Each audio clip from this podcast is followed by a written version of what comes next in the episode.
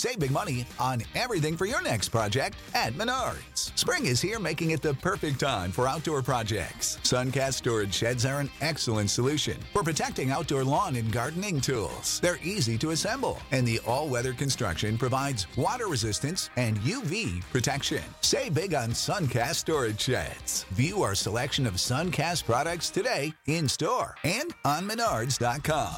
Save big money at Menards. What's the easiest choice you can make? Window instead of middle seat? Picking a vendor who sends a great gift basket? Outsourcing business tasks you hate? What about selling with Shopify?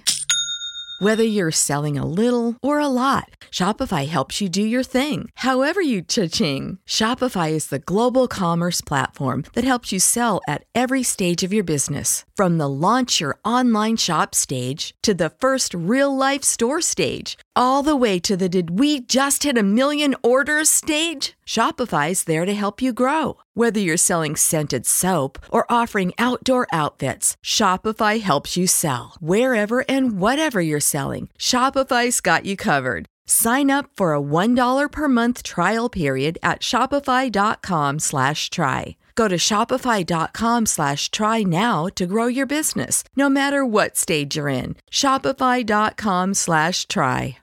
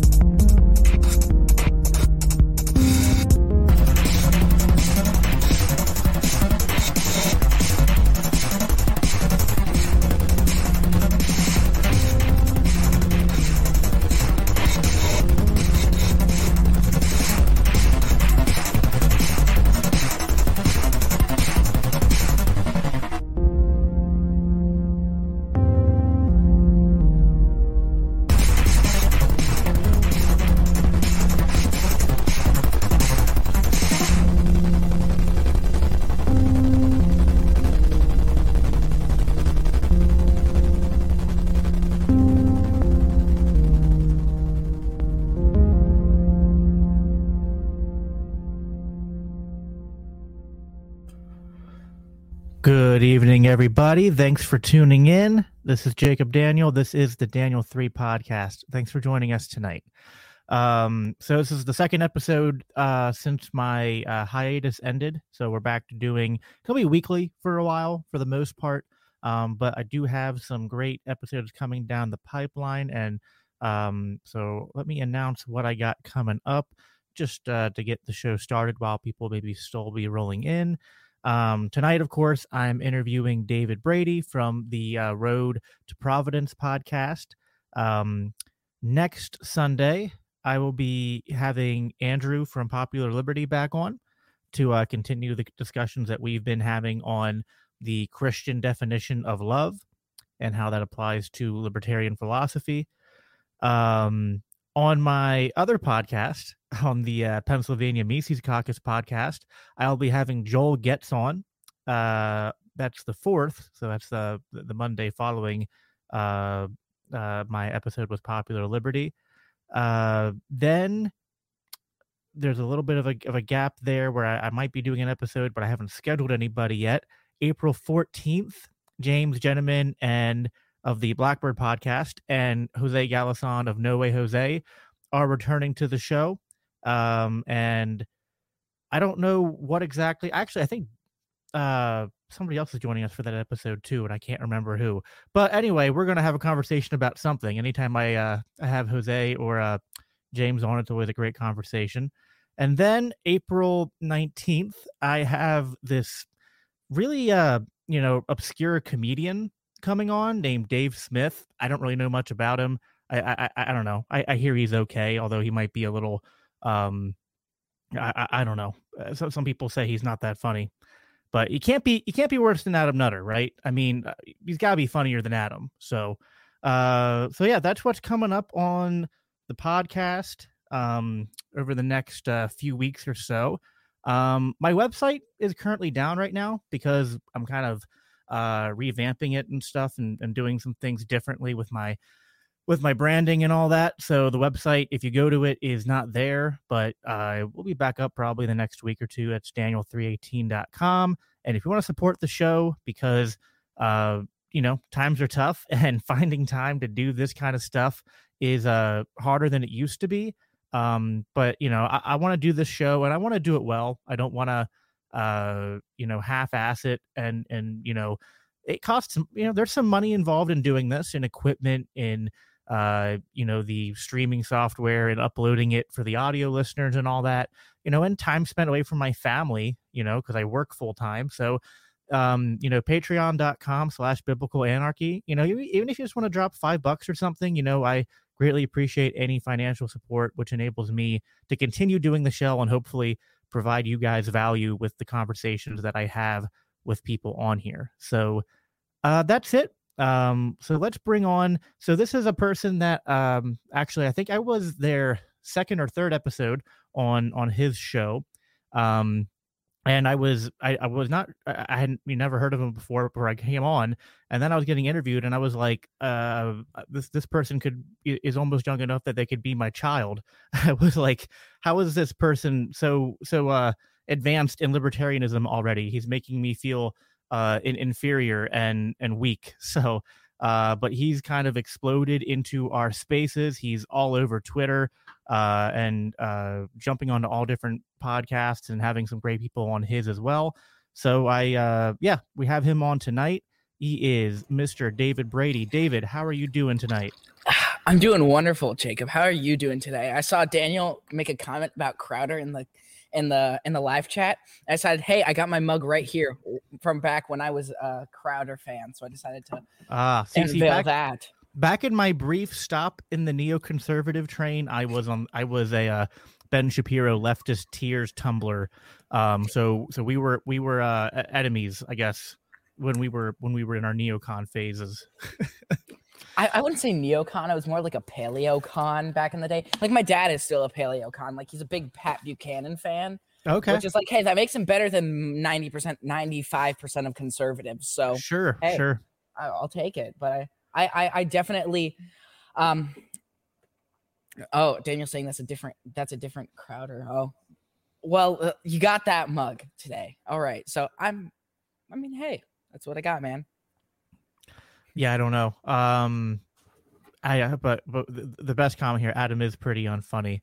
I mean, but he is pretty. I'll give him that. Like, he's pretty, so at least he looks good while he's up there and, you know, making people awkwardly stare at him as he talks about his genitals for 30 minutes.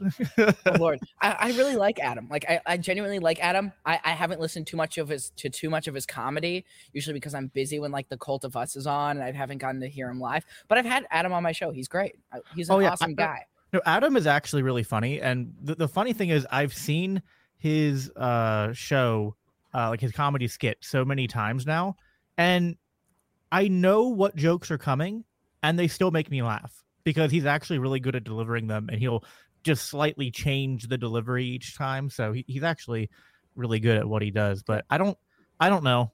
Twitter has turned into, like, me and 10 other guys constantly trying to one up each other, Adam and the Tower Gang and all them. And so it gets to a point where it's like, you know, how far do we take this? And it reaches some pretty, you know, every once in a while it reaches heights that are a little like, okay, we better come down because we're gonna get each other kicked off of social media if we keep on keeping on. Hey, Caleb. What's up, Caleb? Thanks for stopping by. So let's get into the conversation here. So, you actually mentioned something. You said your father was a Pat Buchanan fan. So I wanted to ask you a little bit about how you were raised and sort of like, you know, both religiously and politically, and then kind of use that as a springboard for the rest of the conversation, because I got to tell you, man, you got a lot more stuff figured out than I mean, I don't even know how old you are, but you're definitely 17. Yeah, you got a lot more figured out at your age than I did. I was from your age till about 24. I was, you know, pretty far on the left. I was a Bernie Sanders supporter when he came out. My voting record is pretty horrible. I've never voted Republican, and I've only voted for one Libertarian. That was Joe Jorgensen. But yeah, I voted for Bernie Sanders in 2015 primaries, and then I voted for Hillary Clinton in the 2016 general election. Yeah, no, it's, I mean, man, that hurts to hear. Like that hurts to hear. As like somebody who really loves the issues of foreign policy, like not love them as in like, I enjoy like what's going on, as in I love talking about it. Like Scott Horton turned me into a foreign policy libertarian. Hearing that hurts because like, I remember like as a kid, like back in 2012 when I was like 10 years old or something like that. Oh God, I don't even remember how old. I don't want to do the math right now, but I was like all on board. Cause I saw the ads and they were all like, Trump is literally the devil. So I was like all on board. Like Trump will never be president. You know, like that one George Clooney clip. And, I was like all on board, like Hillary's qualified. Why not? Like I was a stupid kid, but like hearing that now, it's just like, it hurts. But hey, you still got a better voting record than me. You've actually voted for a libertarian. I have not. Well, when I tell that story, I usually follow it up by going, well, actually, no, I voted for Hillary Clinton, so I did vote for a Republican. But yeah. But right. So yeah, let's go a little bit into your evolution to how you came to the views you had today. So, how were you raised? You know, what your parents' political and religious views, and how'd you figure all this out so quick? So if we really want to trace it back, as a kid, I was like, my parents were kids of the 90s. Like they grew up as teenagers in the 90s. So I was raised essentially like, you know, I was taught like the basic things, you know, like leave people alone, don't take their stuff, be kind to people. You know, race isn't really something that we care about all that much, you know, being colorblind, you know, it's more about a person's character than their race or whatever. Like I was raised like that, which is a weird thing to say nowadays, rather than like, I'm not somebody who was like taught race essentialism like so many people are today, and like even I just see in school nowadays. So I was basically taught, you know, don't hurt people, don't take their stuff, I don't care what they do with their lives, it's not my life, I just don't want, as long as it's not affecting me, I don't give a crap, you know, basic, like very, I guess, like ankle deep in the waters of like libertarian-esque kind of policies. I wasn't really paying attention to politics until like 2016 when I started seeing ads on TV about it, you know, normal kid stuff, and then I kind of like delved into it, and then here I am. As for like parents religiously, I was kind of raised like more like agnostic, but like leaning towards Christianity. Like we'd read the Bible, like not like the actual Bible, but like shorter stories or like abridged versions of the Bible and Bible stories. We'd read about these, you know, my mom's like, we'll learn about these morals and ethics. Like my mom is very much agnostic. She's somebody who's like, I don't know the answers. I don't feel that I can adequately answer to that. So she didn't, I don't know. She's kind of really agnostic. I don't know about my dad necessarily. I'm pretty sure he believes in God, at least in some form. I haven't gotten too deep into those conversations with him because I know it's like a deeply personal thing for him, for my father. Yeah, his grandmother is Jewish, like religiously Jewish and ethnically Jewish. So I guess that makes me a little bit Jewish. So that's where I make some of those jokes sometimes. Yeah. So my dad was raised Jewish, and then my grandmother converted my dad's family to Christianity back when he was like 13 or something. So, but I have a connection to my Jewish heritage still a little bit. So yeah, I like to, you know, I like to claim the you know, the favor of the people as they're called to sometimes. But oh Lord, yeah. So the yeah, you know, there's a lot of people out there who I think don't have any deep religious views, but they still kind of hold a reverence for the Bible because I think they, you know, recognize to some extent that morality can't come from I guess like my opinion would be like morality can't come from a vacuum, like and to try to just teach kids like, you know, taking things is wrong, and you know, treat people with respect the way you want to be treated and stuff. Like those are true statements, but they don't really, there's not a lot of utility or ease of translation in trying to convey those messages to young kids. Whereas stories, you know, that like the Bible have, you know, convey those things often in ways that are less explicit and more implicit. And so that, the kids learn the lesson without actually knowing they're learning the lesson. Mm-hmm. So, yeah, yeah, that sounds like maybe that's what your parents did a little bit of. Where did, when did you first, learn about libertarianism, and, what was your kind of intro into that? Okay. So I feel like it's better if we transfer and we go a little bit further beyond that, hey, Hillary Clinton, it seems okay because she's qualified thing that I went through as a 12-year-old or something. So after that, I learned, I was like, Trump, he's a Russian asset, is the TV's telling me so, so I believe it. And so I hopped on this train of believing them as a stupid kid. And then I slowly see that the media is lying about this stuff. I'm like, something doesn't add up here. And then the Mueller report comes out, and it's they lied about all this. Why would they lie about the president? And so I already began to hate them, and the left was so insane. And my mom voted for Hillary at that time, and I don't know, she'll probably hate that I told people that, but she did at the time because she was kind of like me, TV told her so. So I was I just hated the left, and Trump seemed like the thing that was opposed to the left. So I kind of hopped on the Trump train, although it was painful because you'd have to defend Trump for all of his stupid things. And I didn't know all of his policies and stuff I do now that makes me legitimately hate the guy.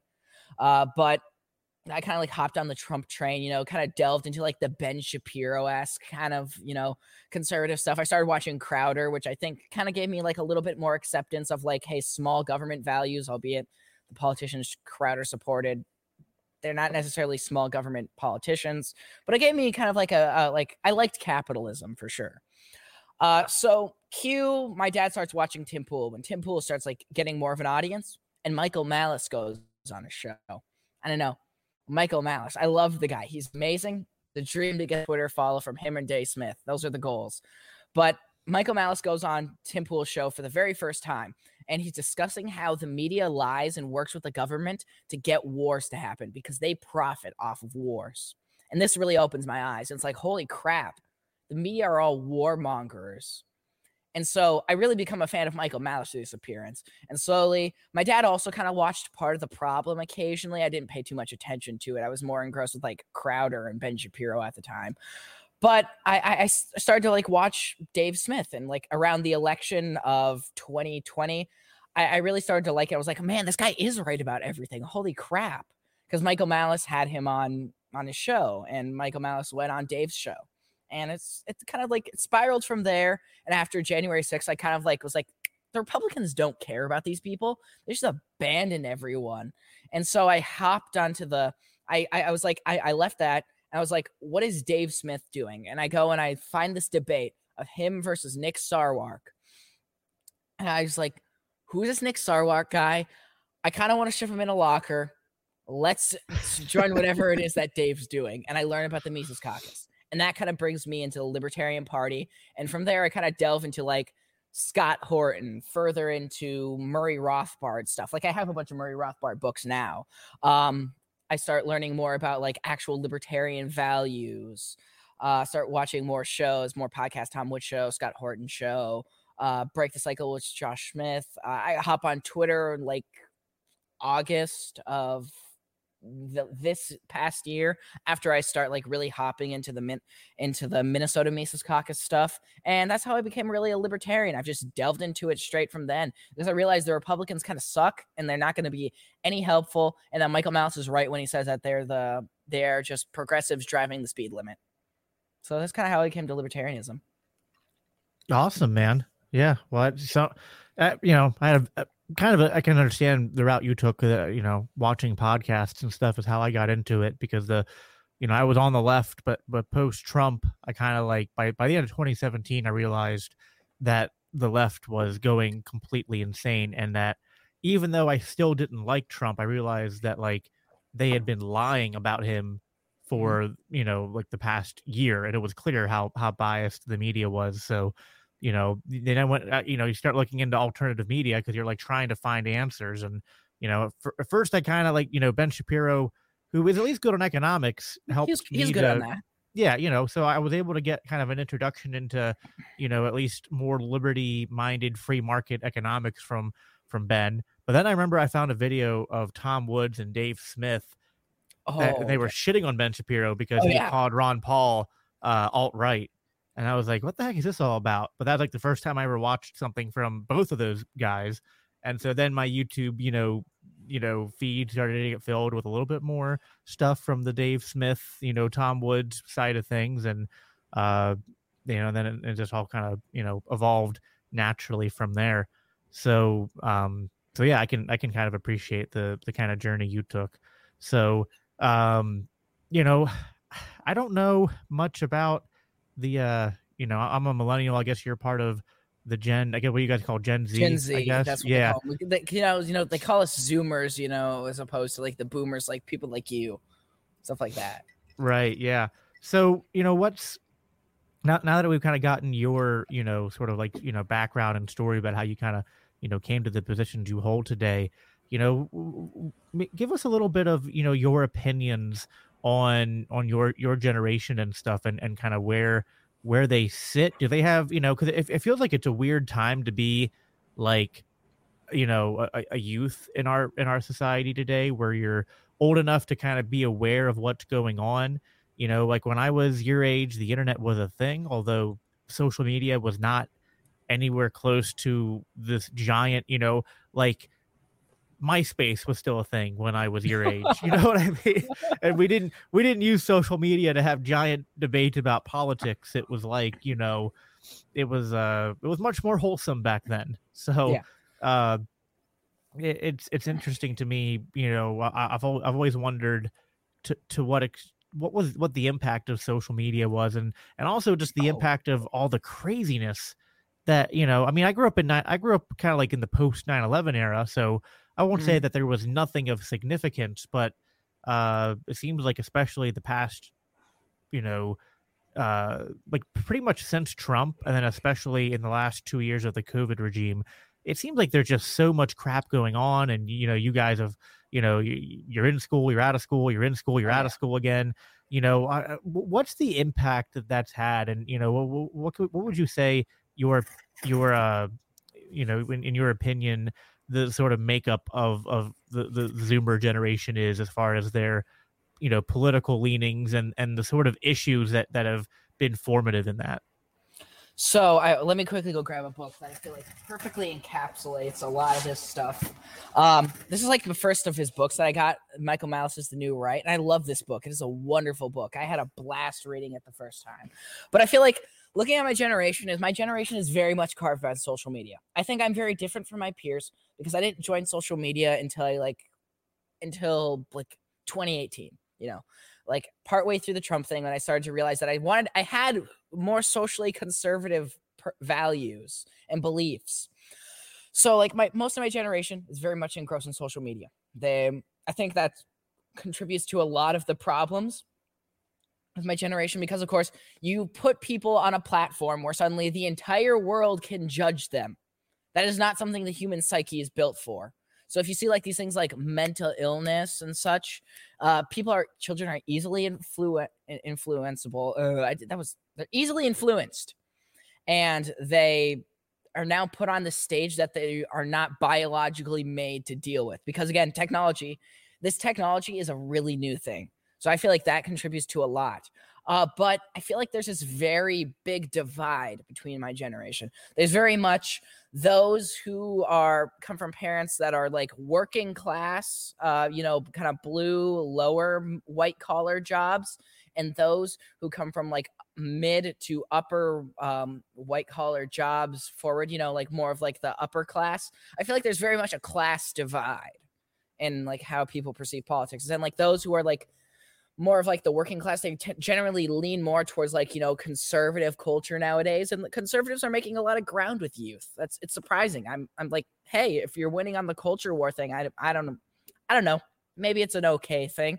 But then there's also a large group that kind of like goes towards the left, because again, promising people free stuff, it's appealing to the youth. Like, hey, people don't think about how these policies have impacts, you know, economics in one lesson, see the unseen, know the result, other results as part of your policies, you know, assess what you might not initially assess, stuff like that.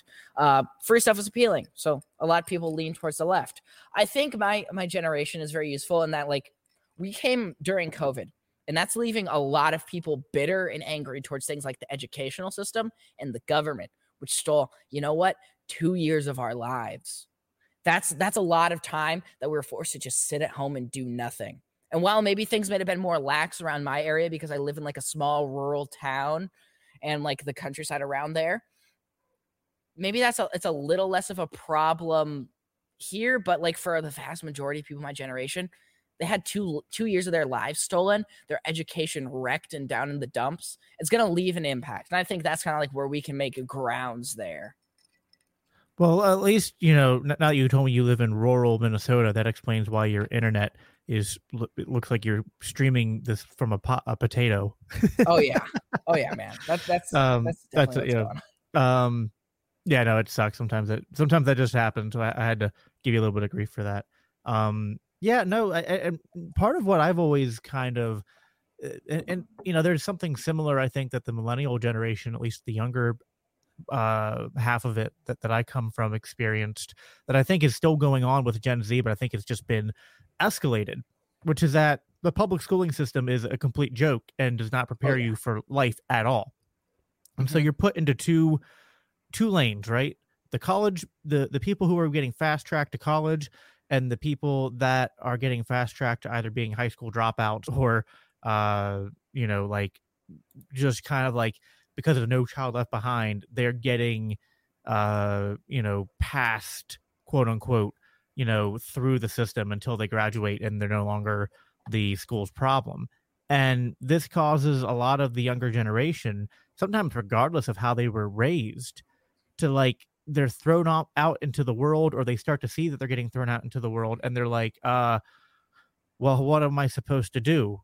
This is way too hard. And I don't know how to handle any of this. And that makes it much easier for, I think, especially for the Democratic Party to come in with all these, you know, promises of free healthcare and free college education and, you know, increased social welfare programs, because they go like, well, yeah, like, you know, this is what we need because the world is too hard and we need something to help get ourselves established, which is like, well, you know, I can understand where they're coming from, but this, you know, what they don't recognize is like, well, you know, your parents spent thousands of their dollars towards, you know, taxes and stuff for your public education, which ideally should have been what prepared you for, you know, to at least be able to, when you're 18 and you graduate, to be able to go and be fairly competitive in the marketplace, but that's just not the norm. So people go out into the workplace completely unprepared, and so they're much easier, I think, to take advantage of. Especially, you know, that happens whether you're going out into the workplace or if you go to college. I think then it's like, you know, you're half of them are going and getting degrees that they didn't make that decision based upon, oh, well, this is a career field that I can, you know, that I have a natural affinity to, that it is going to make me X amount of income when I'm done. I get a job this quickly. You know, a lot of them choose these college paths that result in completely, you know, from an economic perspective, completely useless degrees. Then they have all this, you know, college loan debt that, you know, so basically the government, it's like the government's crippling the, I guess to summarize, the government's crippling the youth and then coming in to the rescue, quote unquote, with a wheelchair or a cane saying, look how good we are. We're here to help you. And you know, it took me a while to get through the other side of that, and realize that was what happened. But would you agree that there's part, especially for the part of your generation that's probably going far towards the left? I'd imagine that's a big part of it. I don't know if there's a lot, like my generation, we didn't have a lot of this like social progressive stuff thrown at us, like a lot of the woke shit, I guess, as it's called. So I don't know how much that's impacted you guys, but I wonder if the economic incentives are still at play there. So I know the quote you were trying to reference there. The government is good at one thing: breaking your legs, handing you a crutch, and telling you you wouldn't be able to walk if it wasn't for them. I don't remember who exactly said that quote, but I've definitely seen it because I used to be on iFunny, which is this cursed meme app. I don't know, but definitely COVID really radicalized me against like the educational system. I think a lot of my peers hate school now and refuse to want to put effort into it because the government took 2 years of us and like schools did nothing to help you. We're learning just how useless all this information is. And you see, like, I think Tom Woods specifically says it, where he mentions that if your child is just going to be at home, then why not give them the best education possible? You know, bring in the experts to you in any given field. Spend your own money rather than having your time be wasted by people who can't teach the subject well. And it gives parents an insight into what's going on in the classroom too, all this online stuff. So I feel like, the educational system is definitely doing a lot. Those who get fast-tracked to college are just getting pushed towards a progressive indoctrination camp in which they will eventually become just another kamikaze in the progressive militia, getting ready to get thrown away and to latch on to whatever blood sport that the corporate press tells them to. You know, I hate universities. The only university that I somewhat like is Hillsdale. That's a nice college in Michigan that I quite like. They got a lot going on there. They're very much more of a conservative school, but they've got a lot of stuff going on there. They got Ludwig von Mises' collection there, and they teach Austrian economics, so that's good. But, like, universities, I'm all, like, on for Michael Malice's thing, you know, put the tanks through Harvard Yard. I hate those things. Daniel said there was a Harry Brown quote, the one from earlier. So it's definitely fast tracking there, and the economics incentives in like the school definitely does a lot to like fast track and push people. It definitely puts that dividing line. Those who don't succeed very well are probably going to end up more like against the educational system, which tends to be more like along the right nowadays. And then you see those on the left. And like, but as far as like the woke stuff and how that implements in school nowadays, oh God, I see it everywhere. Like I take college English classes because why not? I enjoy English. And I see like this woke stuff getting pushed in. Like I see like the mentions of white privilege or like equity and equality. And I just see like all the critical race theory stuff, like James Lindsay, and I've delved too much into James Lindsay to not see that stuff. So you see all this woke stuff, it shows up, but people don't like it. I guarantee you, most people don't like it. Unless you grew up in like a super progressive household as a kid, people don't like it. Nobody likes the woke stuff. They find it annoying and degrading, and they just want people to shut up and move on. We don't care about the woke stuff. I don't think it's a popular thing, and there's definitely pushback amongst the youth towards the woke stuff, and that's just going to push people towards groups that aren't woke, unlike the Democrats. Democrats have embraced stuff. Republicans haven't so much, so a lot of youth are going to go to the Republicans. Maybe when the Libertarian Party gets cleaned up, they'll go to the Libertarian Party.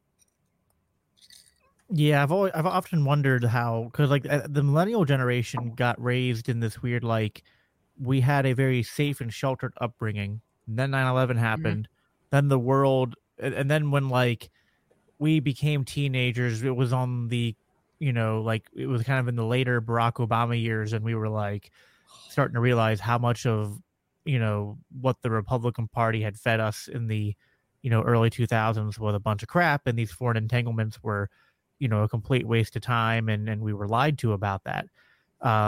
But that's when like a lot of that woke stuff started to creep out there, but it wasn't like it was in the public education we were given, but it wasn't super like recognizable yet. Like, cause I think like it was still hard to, it was in like an in-between stage where it was hard to distinguish what was changing from the old, just like, oh, we're teaching history and just teaching about slavery mm-hmm. and the Civil Rights Act, to, oh, like we're teaching you this, but with this sort of like, you know, the critical race theory, like the critical 1619 project, like it, right, like exactly. History is just that oppressors versus the oppressed, and the white race has historically in America, that's all they've done. They've just oppressed everyone. That's all that happens. Like when a lot of the stuff you like, there's a lot of different conflicts. There are conflicts on race in history, and I fully acknowledge that. Honestly, I'm getting sick and tired of hearing about race in my history class.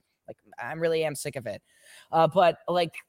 because like there's just the constant nagging and pushing against it. And I'm just sick of being told I'm a horrible person for being white. You know, it's annoying. But then there's class conflict too. You know, like there's that stuff too. It's like, I'm sick of being told that like the oppressor versus oppressed narrative that's been being forced down like history a lot of the time.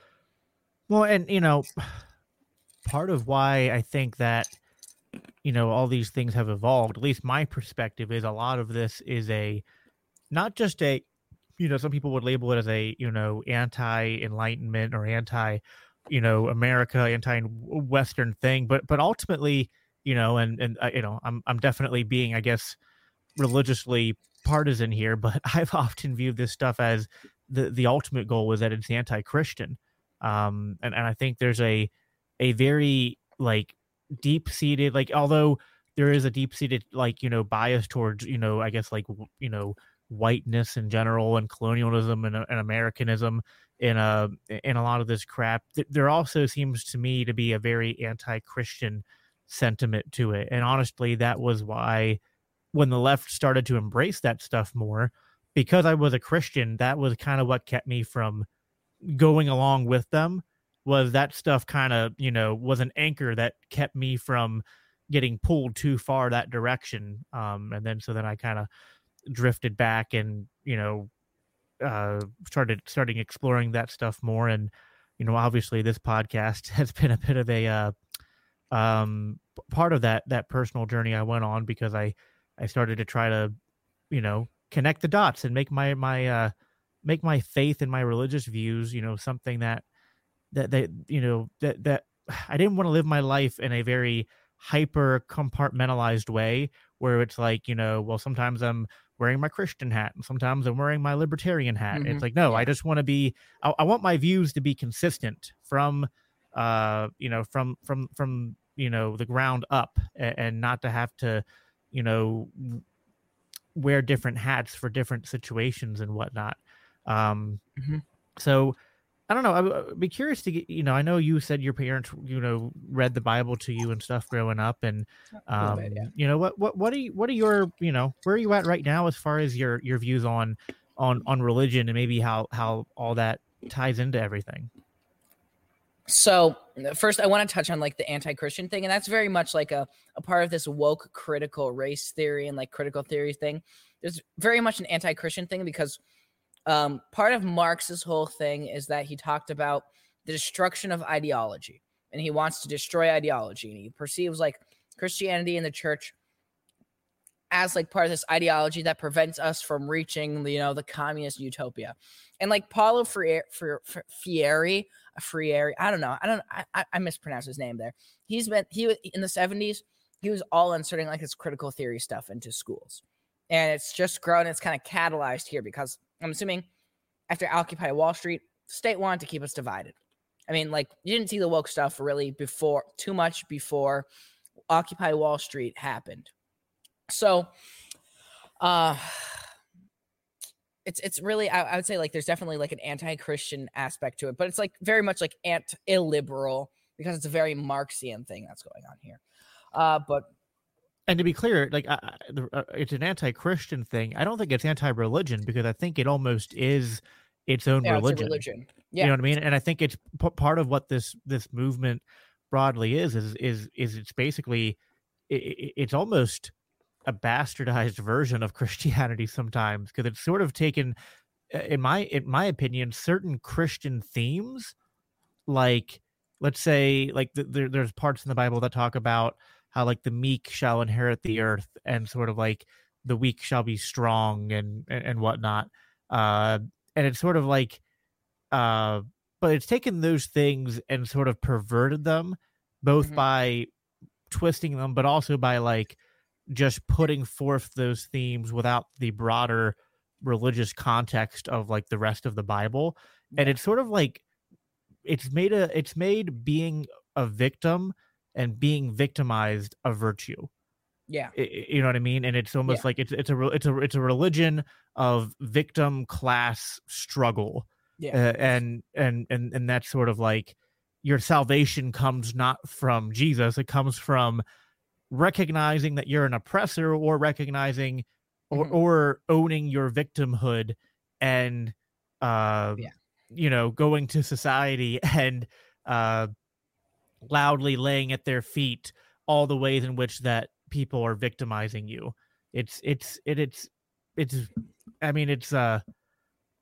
culty that it's like, it's one of the major reasons why I'm not putting my kids through public school, because just, you know, it's, that stuff is just so pervasive that it's, and sometimes it's so pernicious that it's like, you're not gonna, you know, because one of the reasons why conservatives lose me with this whole little bit of a tangent here, but you can chime in on it too, and then maybe we can get back to the question I asked you. But like, conservatives are like, oh, we gotta take critical race theory out of schools, and I'm just like, how? Like, what law is gonna really stop them from doing that? Like, maybe they'll stop doing it explicitly, but that's not really where the danger is anyway. The danger is that they're teaching everything through this worldview, and it colors everything that they do. And the danger isn't in the explicit teaching of critical race theory, in my opinion, but rather through the brainwashing of our youth by submersing them in a critical theory landscape where you're teaching things in ways that are just very, that you're teaching things in ways that are purposely, you're presenting facts in a very biased way, and a very, biased set of facts. You're not giving kids the whole picture, and sort of and these teachers view themselves as activists, and they're pushing their worldview on people, and they're very sneaky about it. It's like, there's there's no amount of legislation that could properly address the issue. So yeah, that's probably one of the things that I'm most frustrated with conservatives, as someone who once identified as a conservative. It's one of my things that I disdain and I hate about conservatives. It's just that they're so we'll just go and we'll fix it, and then it'll be fine. And all these institutions will be fine. We just gotta fix them and make them non-woke. It's that's not the point. What they're doing is they've explicitly they control these things. If you don't quit sending your child to Caesar and being surprised when they come back being Romans. Right. Stop sending your child to quit sending your children to people who hate you. Seriously, that's stop sending them to these public schools. I know it's difficult. And that's why I'm all on board. On this school choice, while we have government funded schools, school choice, totally thing I'm on board for. But it's stop sending your children to your enemies. Or if you're going to do it, at least send them armed, make sure, not actually armed. Don't take that that way, but knowing what this stuff is and able to reject this stuff, this gross Marxian equity and equality stuff, and just you're sending your child to the people who hate you and who hate your values, and you're surprised when your child comes home as a social progressive and is everything you hate, and you wonder, how are the youth ending up like this? I thought we could do it. No, you're sending your child to your enemies. Quit doing that. Maybe if you stop doing that, then you would have less of a problem, my younger sisters. I have a sister who's 6 and a sister who's 3. I love them to death, but with what's been going on, I've convinced my mom, don't bring them to the public school system. Please God, don't make them go through that. I realized how useless it was for me, and how much of just you're sending your children to enemies. So my younger sisters, they're going to be homeschooled. The reason I'm not doing homeschools is because I'm almost towards the end, and I already can see all the nonsense. I'm just going to get it done with, and then I can leave and go to a community college for mass communications or something. I don't know. Yeah. No, 100%. That's awesome, though. They're going to homeschool the younger ones now. I mean, it's – and, I'm doing that right now with my kids. My oldest is 6, so we've started doing that. And I don't – to me, it's just it's more intuitive. The public school system, I mean, it's public school, public education system is socialism. And all forms of socialism, it makes people lazy, right? So the public school system incentivizes parents to be very hands-off with their children, whereas us homeschooling our kids, it's we're very hands-on and, very involved in helping them to learn. And, my experience is that my 6-year-old loves doing homeschool. In fact, he was crying when we took him to bed tonight, because he came to on a Sunday night. Again, imagine a kid on a Sunday night coming to their parents going, I want to do class. You know what I mean? And then crying when we said, all right, we got to go to bed. No, I want to do more schoolwork. It's what? That was not me. I mean, and I was okay at school. I was A's and B's and honor roll and stuff, but I was never ooh, I want to do tons of schoolwork and stuff on a Sunday night. I was playing video games or you know, hanging out with friends or something. So, but so anyway, that's a bit of a tangent. But, Can I quickly touch on that? Yeah, sure. The public educational system, it makes learning not fun. It makes it horrible. Like, I don't know. I've talked with somebody about this. I don't know if they're watching or not. I'm not going to call them out by name, but they know who they are if they're talking about if that I'm talking about them. But like education makes everything unfun, and it makes reading unfun, and it makes like learning unfun because it makes it a chore and they take up more of your time. Like, I love learning. Like, I can go on a tangent. Like, I love reading Rothbard because the man is so much of a genius, and I can learn so much from him. Well, it's not like even, I love learning about economics. It's not even that they make learning unfun. It's that they're not even, you're not actually learning. You're just like the way the public school system works is not like you're learning skills and you're learning facts in a way that you'll carry them with you. It's like it's strict memorization, regurgitate what you memorized onto a test, and then move on. And you don't retain like 90% of what you quote unquote learn in school. It's just. Yeah. So, no, it's awful. I don't know if you know Jack Lloyd. I watch his show sometimes, like Zero State, like his news one. I watch the one that you were on. Yeah, but Jack's really good. He has a Facebook page called The Honest Teacher, and I've had him on a couple times, and we've talked about. We've had some good conversations about the school public school system and how bad it is. So there might be stuff you or others want to check out. I mean, it gets so much deeper into what we have time here to go into, but I'm sure if you watch those, you would be able to recognize a lot of the and agree, kind of nod your head to a lot of the stuff that we talked about. But what I really wanted to get to was, you know, your personal religious views, and you know, I don't mean to put you on the spot, and like you don't have to get too personal with what your views are. But, you know, from a philosophical or theological perspective, like, you know, what are your views on Christianity, religion, God, and, you know, and then maybe how that relates to, you know, and you've seen me on The Natural Capitalist with Reed and our capitalist communion stuff. And, you know, still my favorite episodes, by the way. I love every single one. I got to catch every single one. Yeah. Like, I wish you I could and just... Will and Reed and Liam, you're all great. Love you guys. I love that. If Reed did that like once a week, I would just quit doing my podcast and just be a regular on his show. Don't give him ideas. Yeah, right.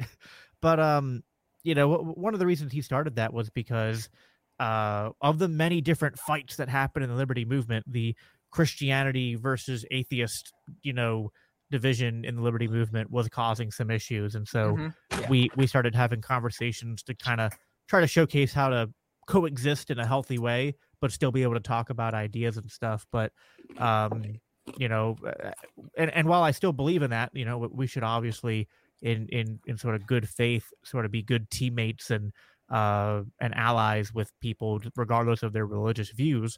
I can't help but connect my faith to my political views. So, you know, I'm curious to see, you know, where you're at in that process of, you know, as a young person trying to, you know, you've already like quickly figured out your politics and stuff, but you know, where are you at as far as the religious stuff?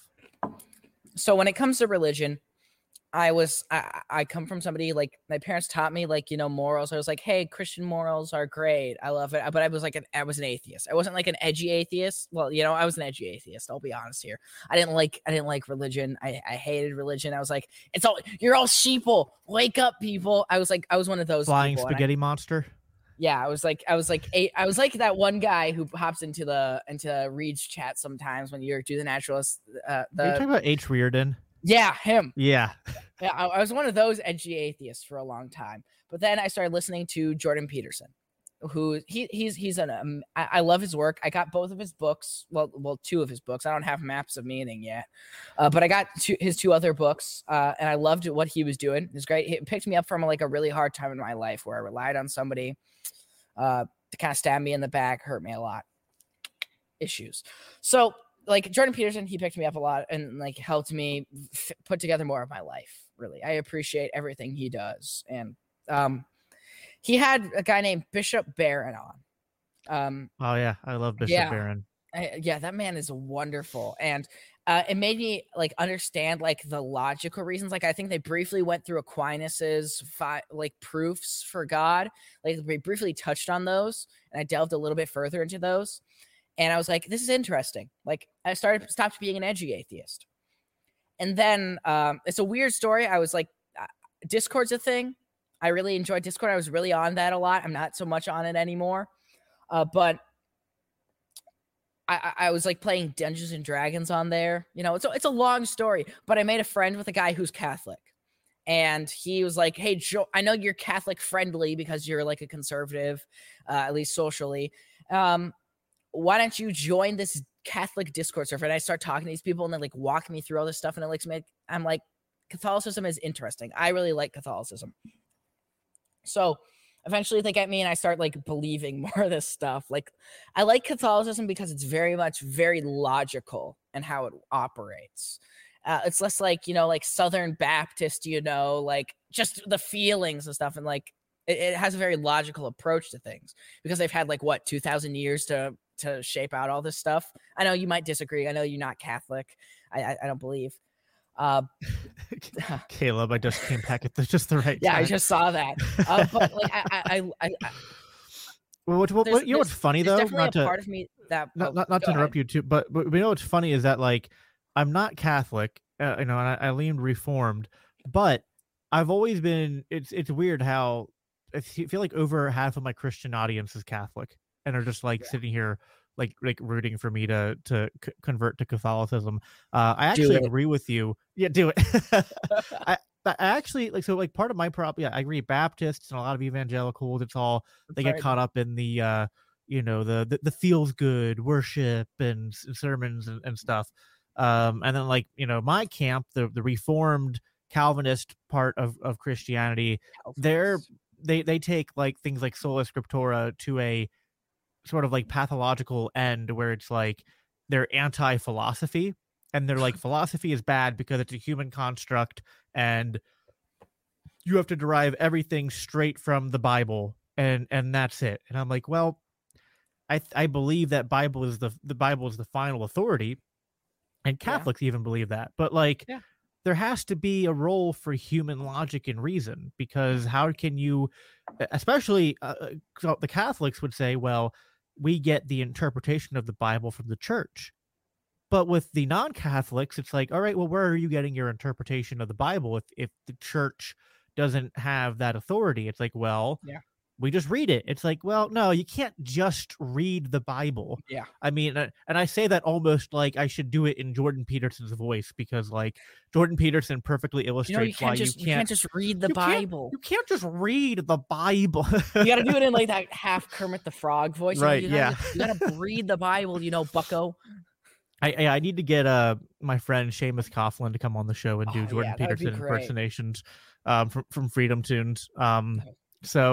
But yeah, it's like you like who knows what it's like.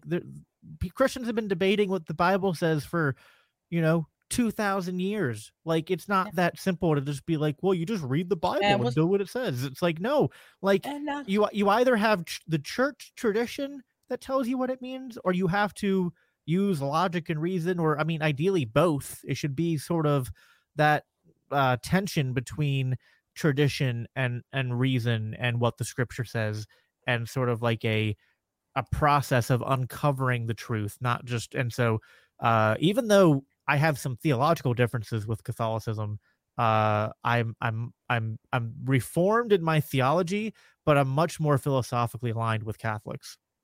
Yeah, sorry. I mean, we had it set for like 1,500 years, and then Martin Luther had to come along and be like a whiny little bitch and like knock some things on the doors and be like, and he did it like I didn't like the church. He did it like such a leftist too, because it's like, you know, the whole thing like the left can't meme because their memes are so giant and long and incomprehensible. I bet he was a Marxist because he claims I'm here for the people. The church is screwing everyone over, then I'm going to go and support the lords in their subjugation of the peasants who are revolting and giving them, and I support the lords cracking down on peasants. Like he was very much a Marxist in that. Well, he hated the Jews enough to be a Marxist. Yeah. You know, I mean, yeah. Like, it's that weird thing. Like, I know James Lindsay talks about this a little bit on, like, when he was on Reed's show. Like, he had to read Mein Kampf to understand stuff. And he's, like, talking about how, like, Hitler, like, originally started as, like, a really anti-communist guy. And he's like, all the communists are Jews. And, like all the communists are, like, all the Jews are capitalists. And it's like, the Jews are just caught in the middle. Right. It's like, we're being screwed over by everyone here. That's why we're just going to own the banks, guys. Right. Yeah. Sorry. But like, to go on here, I really like Catholicism. I have a lot to work on in my life. If I want to really be a Catholic, I need to start attending church because things are really busy for me, and like trying to fit everything in my schedule, like just trying to add another thing, like trying to go into like the integration program. I don't know the exact name. I probably Caleb will tell me in the chat, but to becoming Catholic, that's something I want to do. I just need to, like, I'm just waiting until like I turn 18, move out on my own, you know, start working a job so I can have like a nice set schedule where I'm not trying to balance schoolwork on top of that stuff. So I can actually, you know, give it my full faith and dedication. Like, I like Catholicism. I'm very much someone who would convert to Catholicism in a heartbeat, because my friend, I don't know, I haven't talked to him in a long time, but he really changed my mind on this stuff, stopped me from being an edgy atheist, and Jordan Peterson helped convert me over. And I really like Catholicism. So that would be like where I stand on faith. And, you know, then you dirty Protestants got to come along and ruin everything in the 1500s.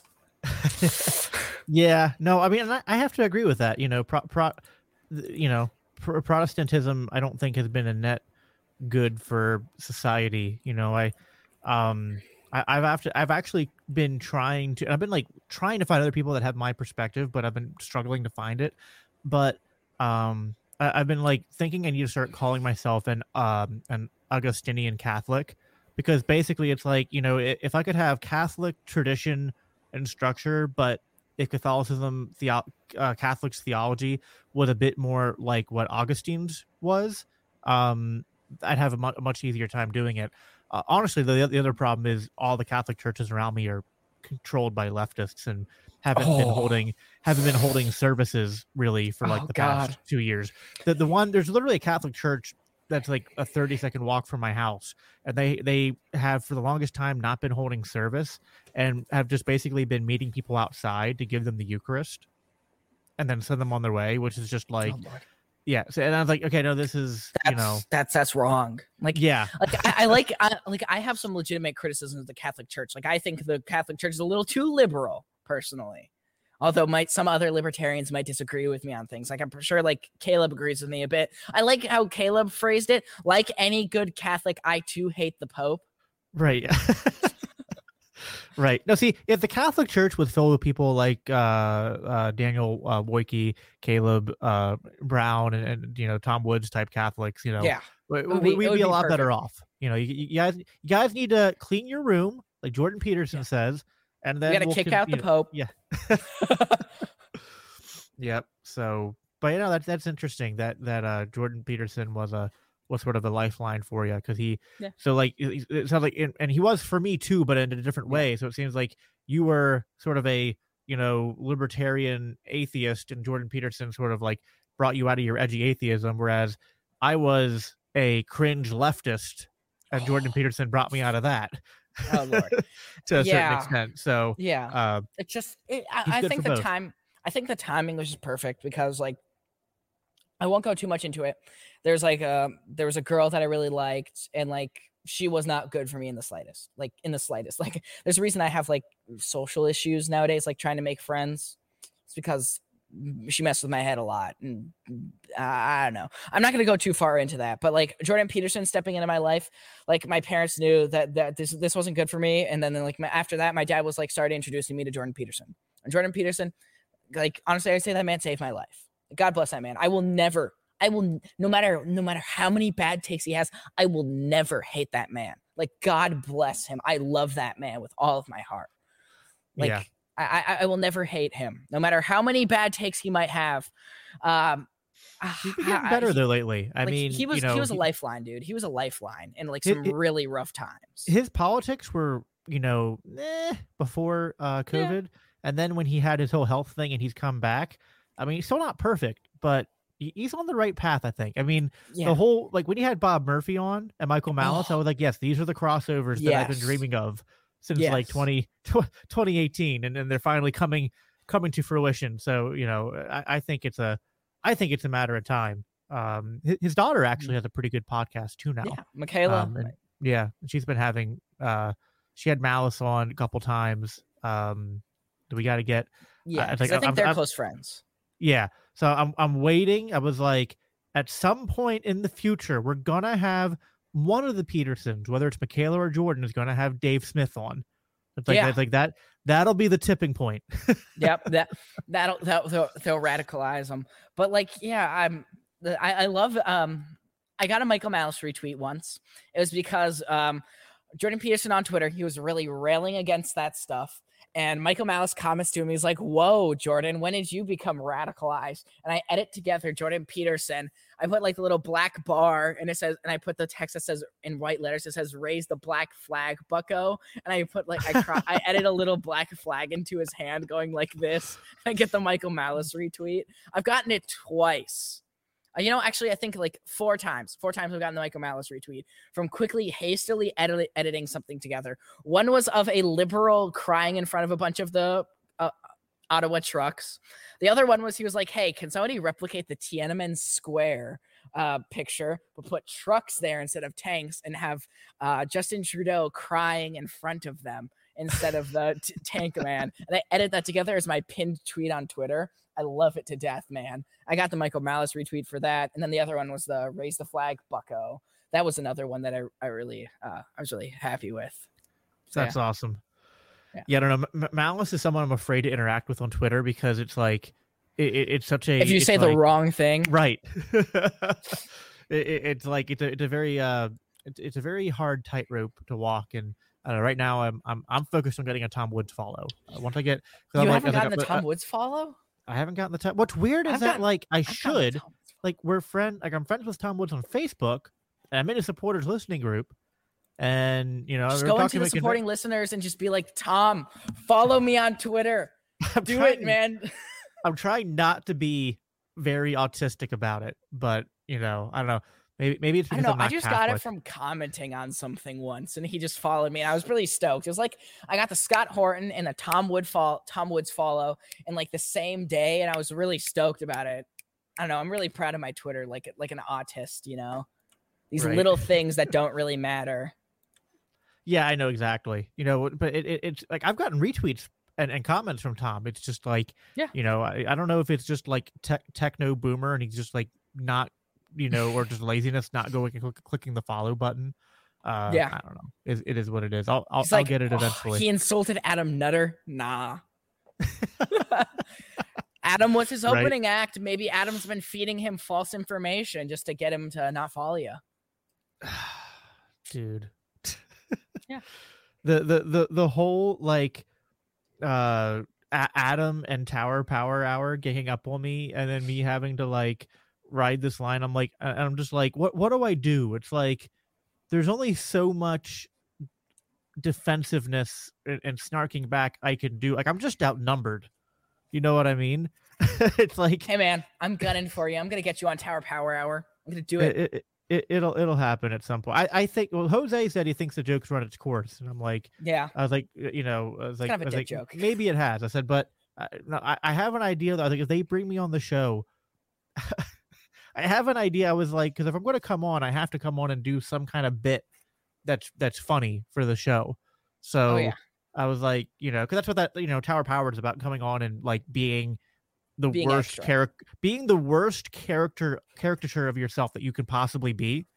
So I was like, what I'm going to do is go on there and cite all the Bible verses for supporting why slavery is good. And basically like role play like a southern slave owner from before the Civil War. Oh my god so, I hate my laugh, but man, that was too good. That is too good of a bit. Oh my god. The dream is to get on Tower Power Hour someday. Like I want to go on all these shows. And like, this is like, I was super excited when you were like, hey, you want to come on the show? Because I was like, hey, I'm finally getting out there and doing more shows than just like Justin Campbell's. Because I know I did Justin O'Donnell's live show on January 6th, which was fun. It was like live on Odyssey only. And it was fun. I was with like Cole and Toad and Masha, you know, from Massachusetts, New Hampshire. I know she's pretty much New Hampshire at this point. And Ashton Birdie, you know, Clint's girlfriend. And we were just there. And I was like, you know what? I got to have a good bit when I go on the show. And so I write the night before January 6th, which was like this little, like the night before Christmas, but it was the night before January 6th. And I enjoyed it too much. Yeah. What at the that reminds me of a little joke. So at the Libertarian Party of Pennsylvania, we had each county came up with these little baskets to auction off to raise money for the party.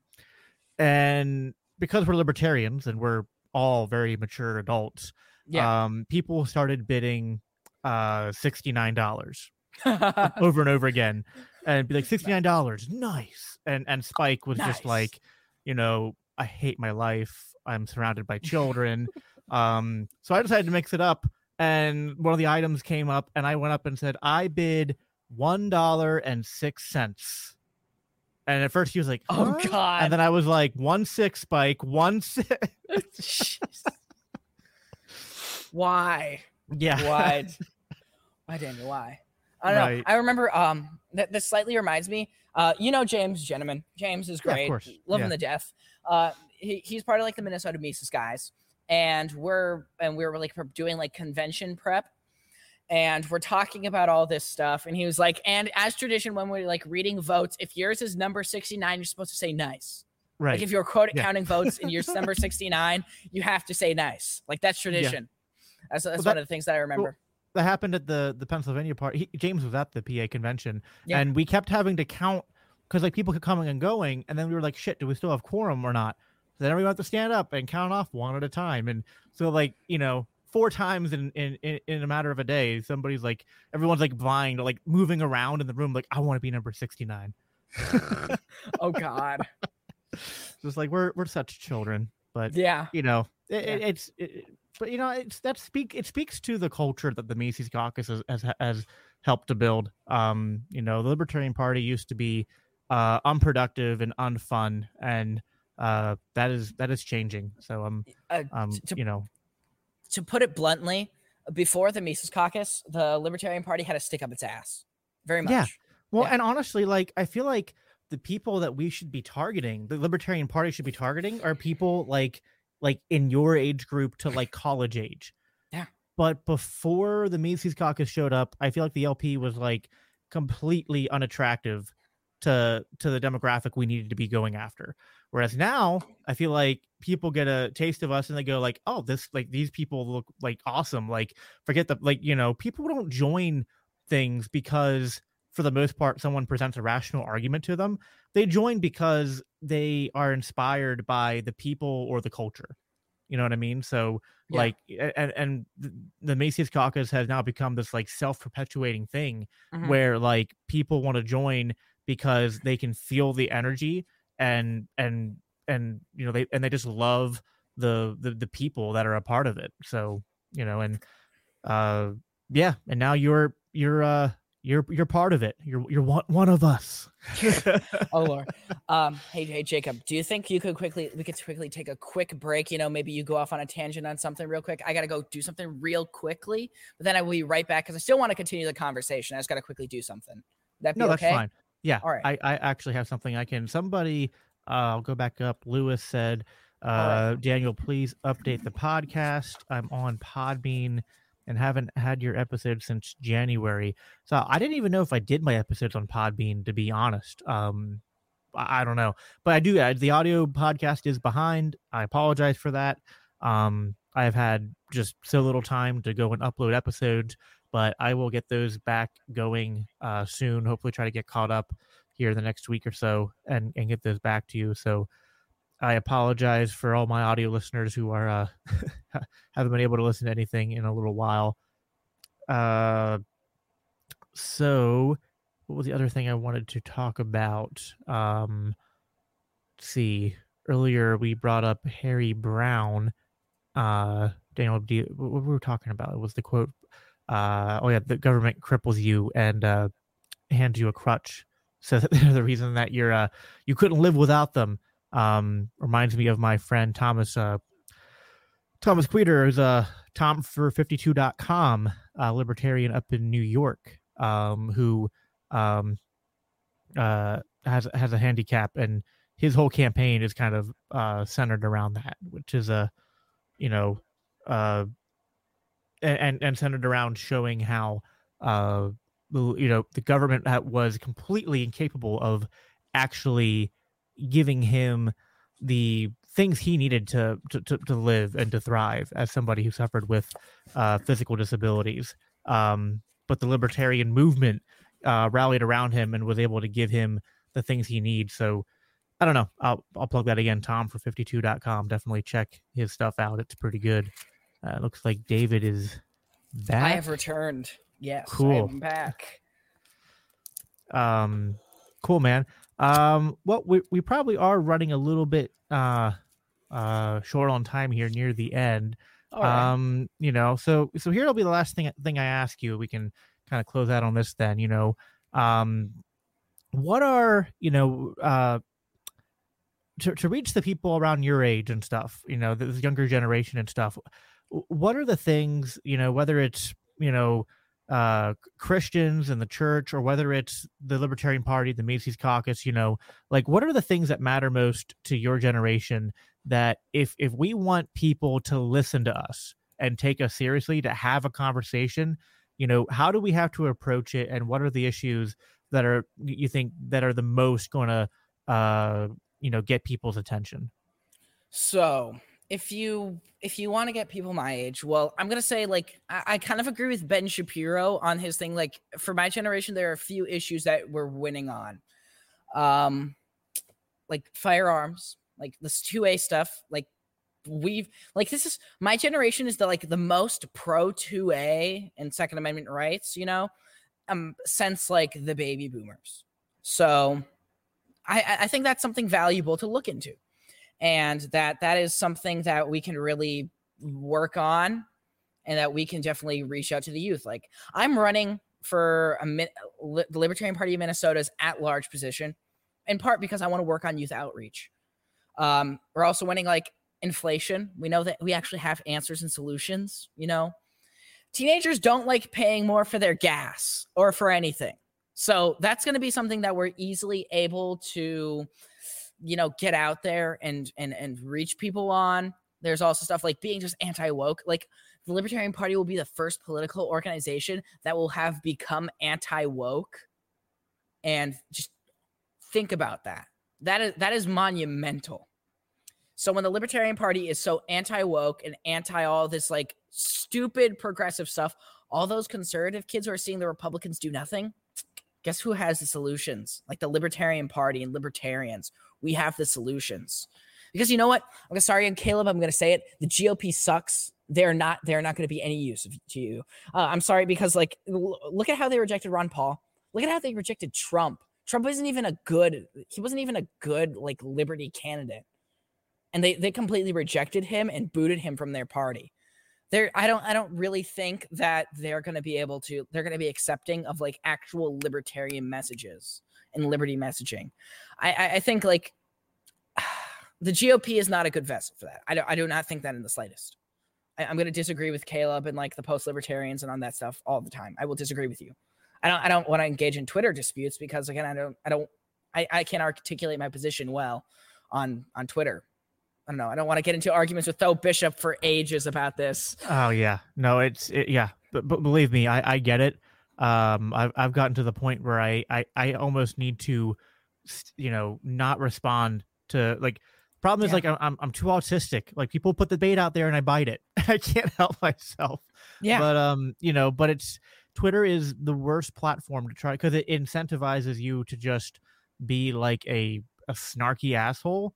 Or mm-hmm. to you're trying to condense what's really 5 paragraphs of argumentation in the 240 characters, which doesn't work. Or it's sometimes I've tried making a thread of comments, and then I'm but that on Twitter, it comes across just It's almost like Twitter. Yeah, Twitter has this like this false incentive structure where it's like the shorter the rebuttal, the better, which is like, but the problem is sometimes the truth is impossible to condense into a witty one-liner, but the person that does that is going to have the upper edge in the debate. So it's kind of like impossible to engage in effective discourse on Twitter. Yeah.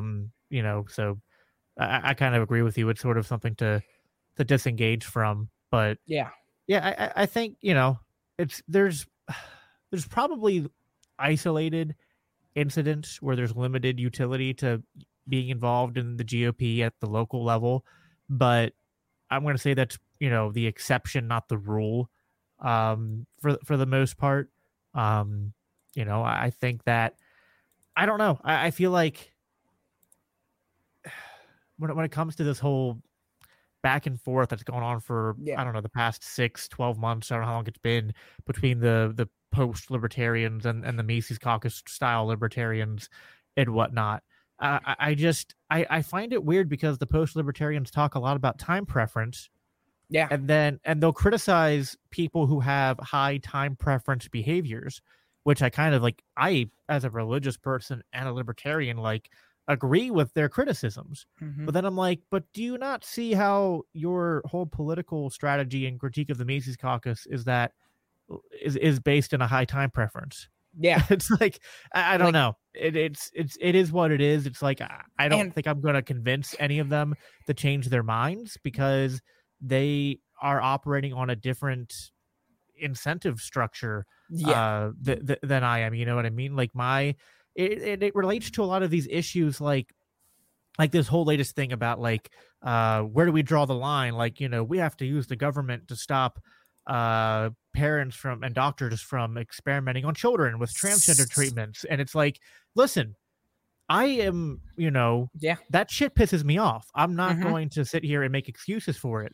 I you know, I'm not okay with parents and doctors doing that, but I agree. You know, let's look at the consequences of like, if our solution, if what we focus on is using the state to stop that, if we're is passing legislation to stop that, like where does that lead? Does that lead to long-term solutions, or are we just continuing this culture war and continuing this fighting over the ring of power that doesn't have any end? It's just a constant back and forth and back and forth. It's like the best way to combat the problem is to attack it at its root, which is like, you know what?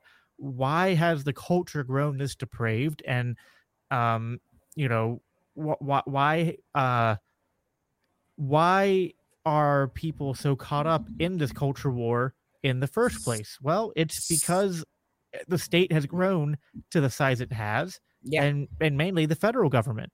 That's a federalism. We have to stop. We have to stop being so utopian. It's like we have to realize that we cannot like. We can't, we know this. We can't centrally plan society. We cannot stop every bad thing from happening. And the minute you know, people will get like emotionally triggered and go, oh, you know, all these bad things I will live with, but this bad thing, no, it's too bad. And that's where I draw my line. I'm a libertarian, but for this one thing, we have to use coercion to stop it. It's like, that's just not the way. Like it's just, I think what people are doing is just like, and they won't admit this, but they're emotionally triggered by something and then trying to post hoc reason their way into justifying using the state to do something and throwing out all the libertarian critiques about why that never works. So I want to touch on this because I did a whole episode on this, like a live episode with DL Cummings and Tyler Yankee, and we walked through like this Idaho bill and like the Texas executive order and just like how we should approach the state and protecting kids and what we should do. And I think there's a valid criticism to the like post-libertarian thing where like we can focus a bit on culture. Like we need to create libertarian culture, but I also think we need to cultivate like, you know, responsible culture, because people aren't inspired by like, I'm sorry, like there's a lot of like libertarians who are fixated on like the issue of like drugs. A lot of times it's not because you want like less violence in society, it's because you want to do drugs. And it's not a good, I don't think it's a good like representation of the party. I think we should cultivate more responsible culture. personally, at least. Sorry, maybe some left-leaning libertarians will have some more left-leaning libertarians will have some criticisms here. I think there's a valid criticism here about like approaching these issues that we can acknowledge they're very much wrong, but we need to like, I think the thing is we need to approach them like from a cultural perspective rather than through the state. If you want to stop these things, we need to do them through our communities, through raising them. If you think they're wrong and you can argue why they're wrong, then you can convince people that they're wrong, right? You can do these things on your own without using the state. And like a lot of the times when the state does these things, it has consequences. And it just, again, it's like, yeah, like you said, it's utopian. Ultimately, it's like comes down to, hey, if the free market is better at like weeding out bad behaviors and stuff like this, like imagine if, because like you see like a lot of these times when like somebody, you'll like you see Dr. Deborah So, and she talks about like all these poor times when people made this decision to transition or whatever, and then they come to regret it. That's the free market catching up with these behaviors, showing you that, hey, this isn't how it initially appears, and that it can show you the consequences. And do you think that's going to convince people more? Like, I understand. I want to protect children and keep them from being hurt as well from bad faith actors. But this has to be something we win on like the cultural ground rather than using the state. Because if we do that, you know what's going to happen? People are going to double down on that. Like the people who are like dead set on these things, they're going to double down. They're going to double down harder against you if you try to use a state against them, because they'll just see it as validating. Very much the same as like this cancel culture stuff, that if you cancel someone, they're just going to think, oh, I must have had a point. Otherwise, why is my opponent trying to silence me? Same kind of logic here. You know, it's like approaching these things. And again, like if you want a more fleshed out like description of like what we came to, again, like on my show, we went over this very, very recently. Like on Thursday, last Thursday, we talked about this, like how we should approach the state. Yeah, I caught the tail end of that. I'm always catching podcasts at the tail end just because it's just the way my schedule works out. But yeah, I watched a little bit of that, and yeah, and I agree. And it's just, again, it's hard to articulate, especially on Twitter, because Twitter sides with the people who are like, you know, making the shortest, most succinct, most emotionally charged statement, and not people who are like, you know, diving into to nuance and pumping the brakes on things and like, you know, I don't know, guys, let's stop and think about this a little bit more, you know, from a, you know, just, you know, what are the actual consequences of, you know, the line of action that you are proposing? And I think you're exactly right. Like, it's just going to create blowback. Like, that's all it'll do. In the same way that, you know, Ron Paul brilliantly explained how constant regime changes and occupation of the Middle East led to 9/11 and the blowback there. When we attack social issues with the state, it doesn't make them go away. It just causes, you know, we go after we take kids away from parents right now, because they're trying to push this gender theory agenda on them.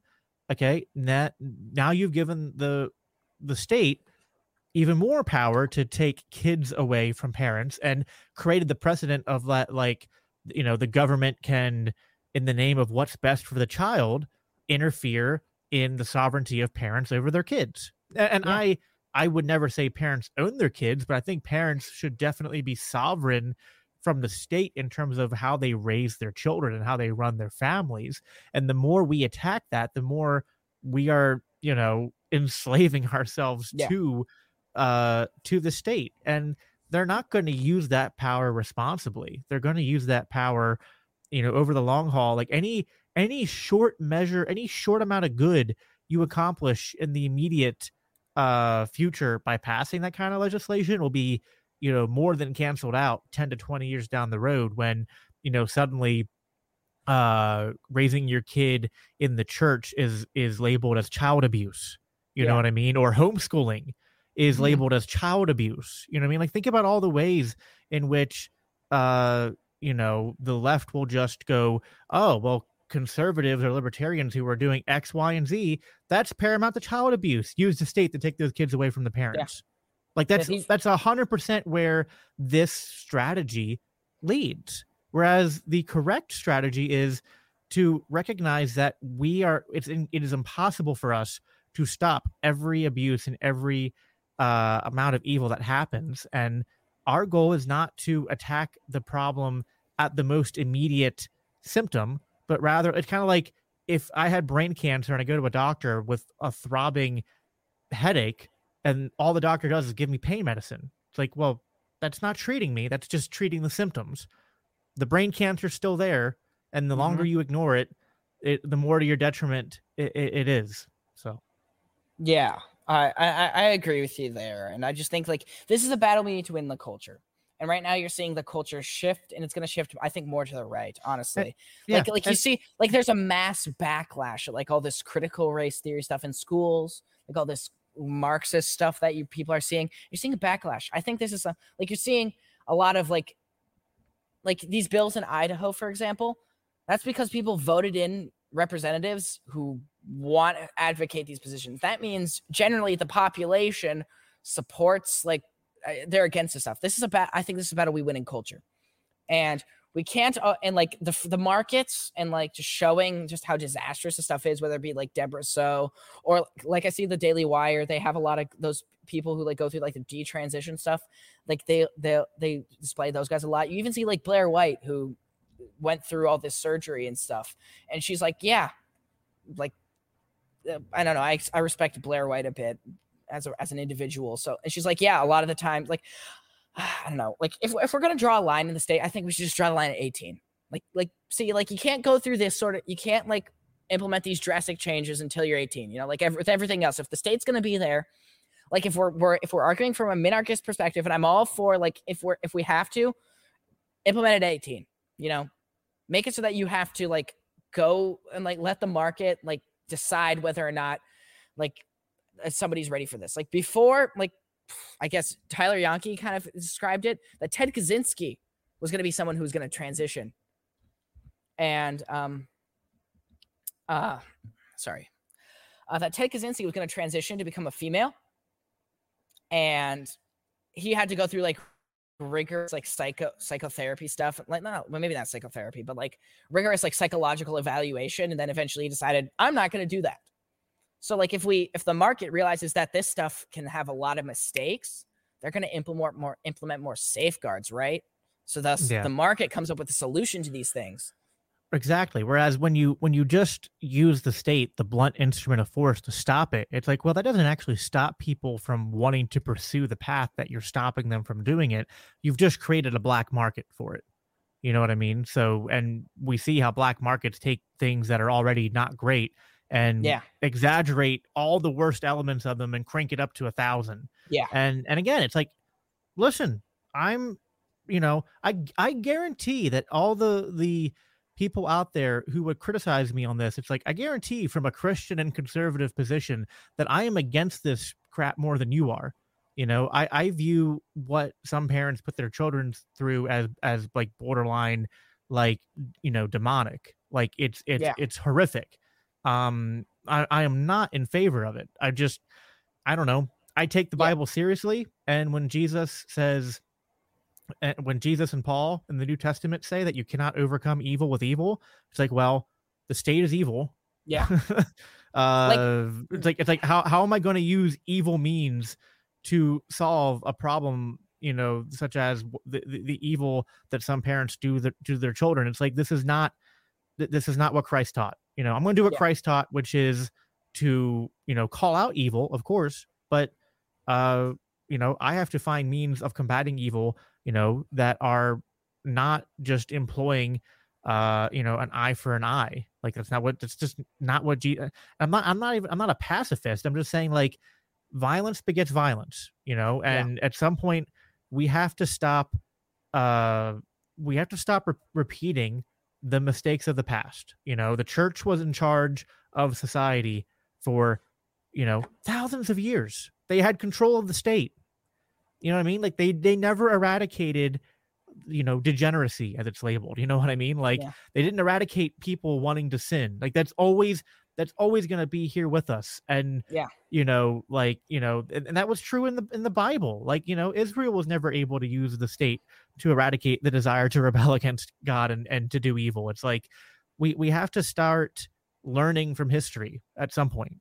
Yeah. So like essentially like the message of prohibition was like, you know, we want to stop like abuse in the homes and like poor drinking. Like that was their message, right? we learned that enforcement of these, like what might be argued as very good morals, was ultimately a bad thing because of the consequences, right? Like that's my biggest criticism of like the, like I have two big criticisms, like the post-libertarians or like the GOP libertarians a lot of the time, is that I feel like they're more against the left than they are pro-liberty at times. And like they understand Austrian economics, but I feel like a lot of like all that stuff. But I feel like they're way too willing to use state power. And like the point is that you are becoming the thing that you swore to destroy, right? You're just becoming those right-wing evangelicals from the 90s, right? Like, you know, that everyone complains about and hates. Like, yeah. I'm sorry, guys. Like, I agree with you on these social issues. I 100% do. But I think this is like a cultural thing to win. This is something we have to win through the culture. Like, look at the Daily Wire. Like, the Daily Wire is actually creating culture with like movies, stuff like that. That's how you approach it, guys. You have to create your own culture, and you have to, like, you know, convince people rather than like using the brunt arm of the state, because that's just gonna, what you're gonna do is essentially you're taking a swing in the dark and you're gonna end up breaking your own leg in the process. I don't. And then it's like, I guess my other criticisms of them would be like, they're arguing that the LP is so ineffective and useless and it has no influence. It's like, you guys are also like the smallest percentage of people in the GOP. You will have like less influence than we do, really. And it's not like Rand Paul is going up to like the post-libertarians and it's like, Andrew from Popular Liberty, please tell me about archotropism. And I'm sorry, like, Andrew, I think it's interesting. I don't understand it perfectly. I don't want to, like, catch a Twitter block or anything from that. But it's like, I'm sorry, like, it seems like that criticism feels like it's a flawed one. It's like, you guys have less influence than we do. Like people you argue are your allies, but they're really not. I don't know. Like, I feel like there's a role for some Misesian libertarians to go in the GOP and to do work there again. I don't think it's a universally applicable strategy. I think it depends on the state, depends on the county, you know, but it's like, I don't think they're approaching it in a, like, you know, some of them are approaching it in a very combative way. Whereas I would say like, it's better to do it like, I forget the guy's name. Dave did a debate, not like a friendly debate with him on Lions of Liberty. Was it Eric Brakey, I think?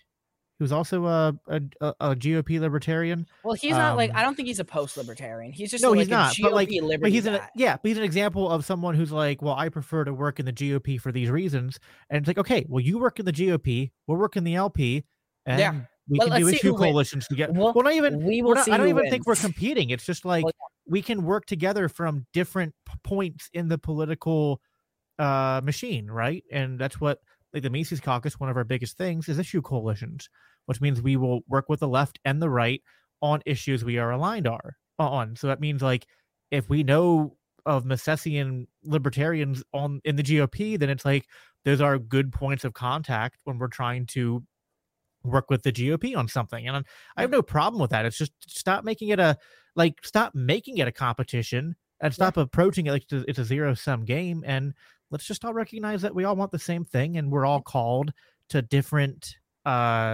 all have different strengths, and we all have different giftings and areas of competence, areas of authority, and go where you are. You know, my message to everyone is go to wherever in the liberty movement you are the most useful.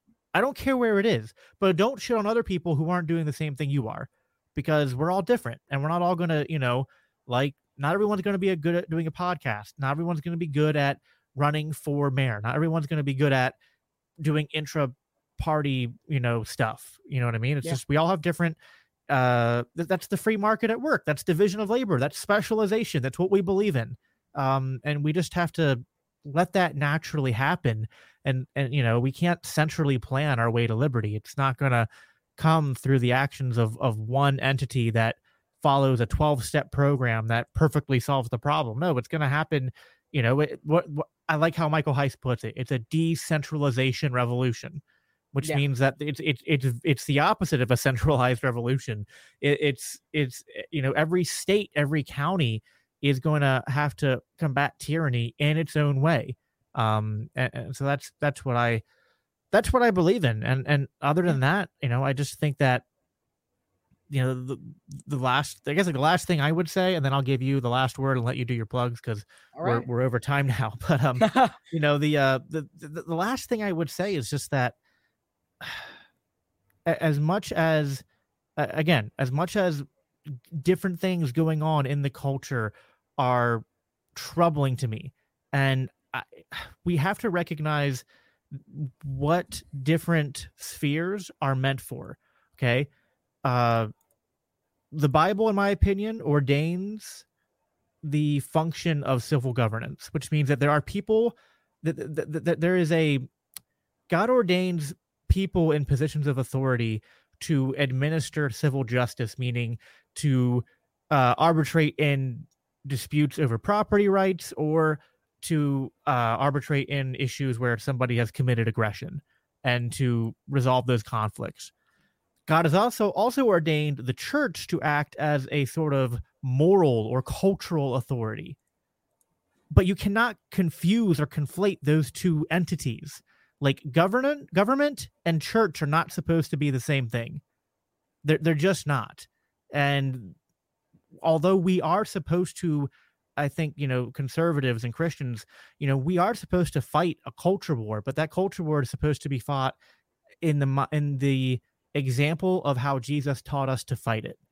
You mean tipping over tables and bringing out a whip in the temple? Touche. You know, but for the you know, don't get me started. Not you'll make me go on for another 30 minutes on that. Okay, Scott Horton. Right.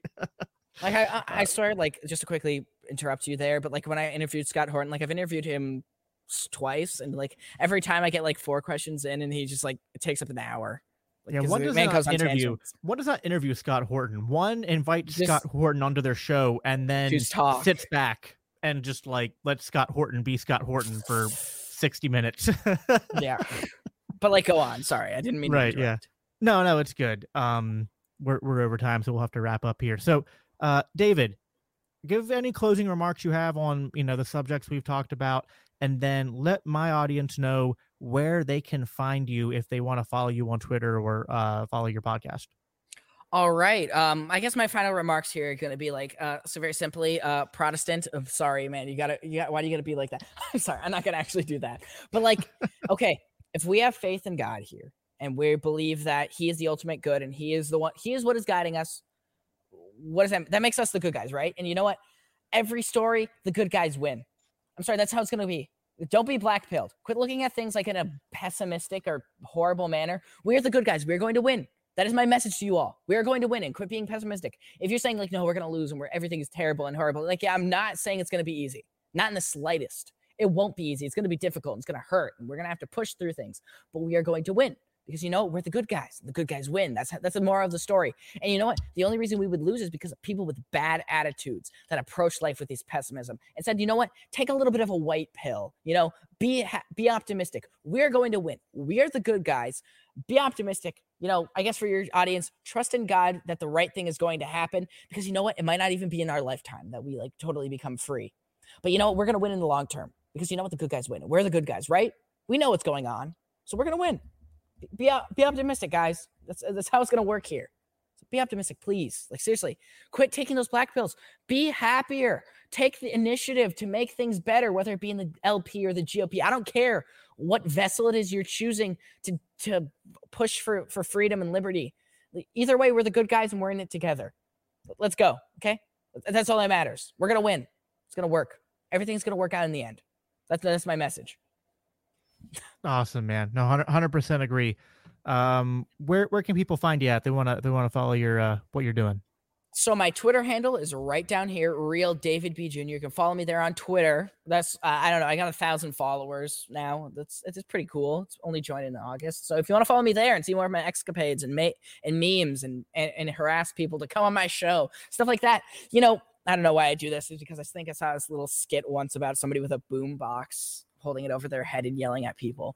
You can follow me there. Instagram, David M. Brady Jr. on Instagram. If you want to see pictures of my cat that was interrupting probably a little earlier in the show, see pictures of like the landscape stuff, you know, stuff that maybe when I go off air during the summer, I'll still be on Twitter, but like you can see pictures of stuff at camp when I work at the summer camp there. For my show, it's The Road to Providence. You can catch that on YouTube and Odyssey. Support us there. I got a Patreon there. I'm not going to plug it on your show because this is my show. This next coming week, though, I'm going to be at the Libertarian Party of Minnesota convention. So if you're in Minnesota, hey, come on out. It's going to be awesome. I'm going to hang out with James and Dave Smith and Patrick McFarlane from Liberty Weekly and Josh Smith and Anthony Welty. All those folks. It's going to be great. Come out to Minnesota's convention if you got the time and you got the money to do so. Please. It's going to be awesome. Please, Jacob, come to Minnesota's convention. Oh, but also I'd love to, but I got too much crap going on and I got a 32-week pregnant wife at home. So yeah, it's probably not in the cards.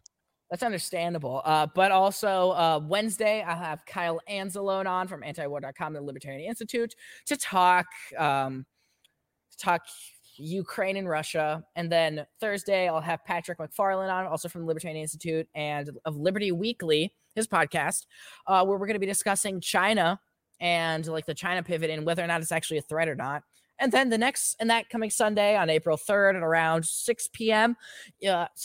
Eastern, 5 p.m. Central Time, Corn Time, you can catch my next Sunday special. That's going to be with Spike Cohen. It's going to be great. I get to interview him on Friday night, so that's going to be fun. But then also we're going to have lots of guests coming up, hopefully. I'll have to harass people, get more people. And so I guess follow me on all that stuff. I just before I came on the show, I wrapped up with Josh Smith. I also have some other great episodes before that. I had one with Adam Nutter where we just talk about the PA convention and stuff. Also a little bit of like cryptid stuff. Clint Russell where we talk about the Great Reset and how creepy and terrifying that stuff is. Scott Horton where we talk about the state of Yemen. And then I also had the one I mentioned before with DL Cummings and Tyler Yankee. Yemen. I've never heard anything about Yemen before in my life. What's going on in Yemen? Yeah. Okay. See, I guess you want this episode to be right. Yeah. Yemen. So imagine here the Obama administration, 2014. I would love. But again, like if you want to see like more of like talking about like that's the state and protecting kids and all those laws and stuff. DL Cummings and Yankee came on my show and we talked about that for about an hour and a half. If you want to check out that episode, and I think it was great. I really enjoyed the conversation. So you can find me all there. That was a lot of stuff, a lot of plugs. I'm really excited. I'm happy with the direction my podcast is going. Oh, you're muted. Muted on my own show. No, it's good. You're doing a lot of good things out there, and thanks again for coming on to my show. With a great conversation. My closing remarks, I'm just going to quote John 1:5. The light shines in the darkness, and the darkness has not overcome it. So to echo what David said, stop acting like we're losing, because we're not. With that, thanks everybody for watching. Again, follow me, Twitter @BiblicalAnarchy. If you want to support the show, it's patreon.com/BiblicalAnarchy. And that's it, everybody. Until next time, remember, don't fear the fire. Without the ones like you, who work tirelessly to keep things running, everything would suddenly stop. Hospitals, factories, schools, and power plants, they all depend on you. No matter the weather, emergency, or time of day, you're the ones who get it done. At Grainger, we're here for you, with professional-grade industrial supplies. Count on real-time product availability and fast delivery. Call, click Grainger.com, or just stop by. Grainger, for the ones who get it done.